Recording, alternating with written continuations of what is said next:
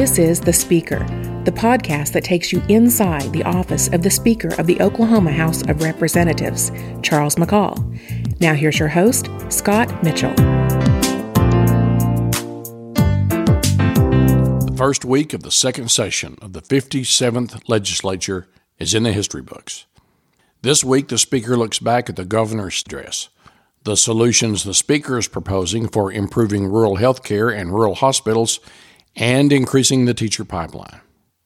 Here's House Speaker Charles McCall. I thought Governor Stitt's State of the State was was strong message overall. Uh, a lot of positive messages on changes we've seen in the state since uh, the 57th legislature, the accomplishments from last year, and the things that we can build on going forward. Really, you can't undervalue the amount of uh, change in the state's overall reserves, uh, going from 70 million to about a billion dollars now in reserves, and which is a state high high water mark.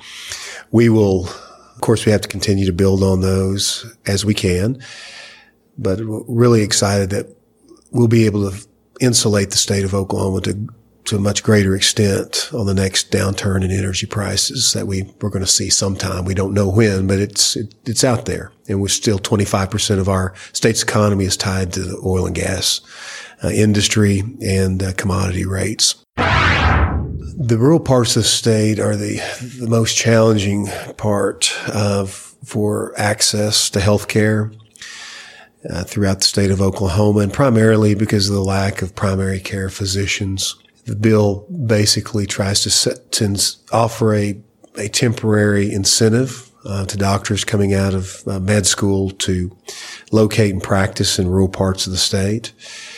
And by so would give them a, a tax credit uh, towards their in, to, towards their state taxable liability on their earnings for a period of five years. And uh, it's a pilot program. It's not wide open. It has a cap of about a million dollars. But we'd like to roll that out and see um, if it's well utilized, if, if the results are there, and then the legislature could potentially consider expanding that, uh, raising the cap a little bit to get more doctors into that program. And if it's unsuccessful, you know, just, just scrap it and try, try a different angle. But I think it's very important that we have to we have to approach healthcare from from multiple angles. There is no sil- silver bullet. However, you, the doctors are the key, and uh, for rural medicine and stabilizing hospitals uh, throughout the state in the rural settings as well. We also have also have a uh, bill introduced this year that would recognize the licensing of medical practitioners uh, in other states. So if you're if you're a city along one of the state borders we'll, we would recognize uh, physicians uh, license from Texas, Arkansas, Kansas, etc., as well as nursing and whatnot to to try to build that supply of medical practitioners uh, faster than we can turn them out of, of medical schools. I think it relieves some of the pressure. Once again, I don't think it's a silver bullet, but it is a step in the right direction. And I think we just have to try some innovative things to to address the, the current situation that we're facing. Much like education, we still have a teacher shortage. We're making ground, but you have multiple pieces of legislation trying to combat that issue in f- terms of bringing new teachers into the pipeline, but retaining those that are career teachers with 20, 25 plus years of experience. What do we do to, to keep them, uh, in the classroom and keep them from retiring and, and potentially you know, moving somewhere else. Um, that's what everybody's looking for. Plus, his perspective on the first big debate of the session, HB 1182. I think it was a great, I thought it was a very strong piece of legislation. I supported it. I believe in it.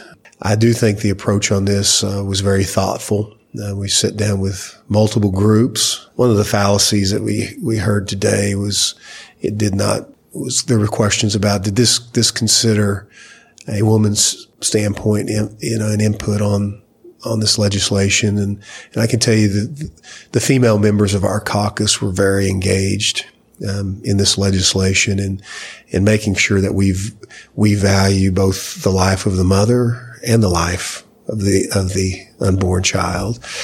And I thought there was great debate on it today. There's some personal stories from one of our members who was adopted some very good debate on, on why this would this would be a good piece of legislation. Coming up, a look ahead to week two. But first, each week, Speaker McCall shares with you Oklahoma nonprofit organizations who provide extraordinary service in the public interest. This week, it's Remerge, program designed to transform pregnant women and mothers facing incarceration into productive citizens.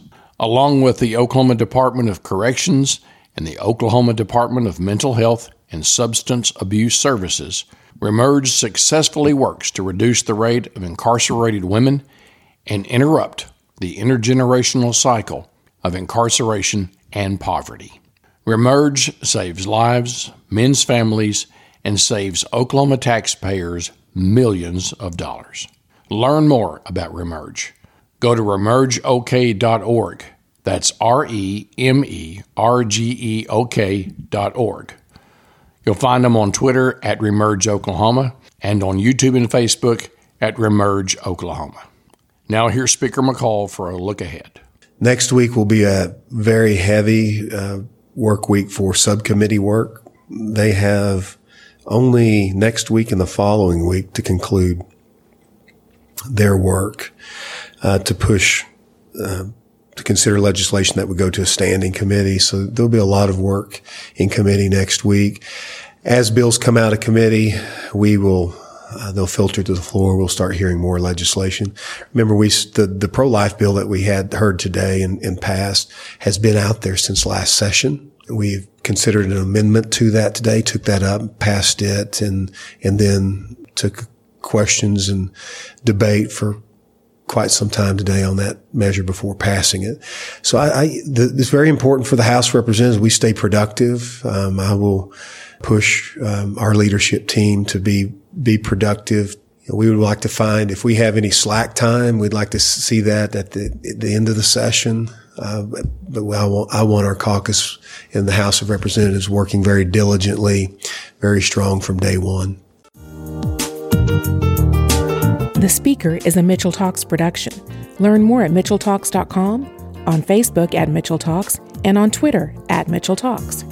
Music for The Speaker is courtesy of Ryan Welton. Hear Ryan Welton's music on YouTube at ryanwelton.com and follow him on Twitter at Ryan Welton.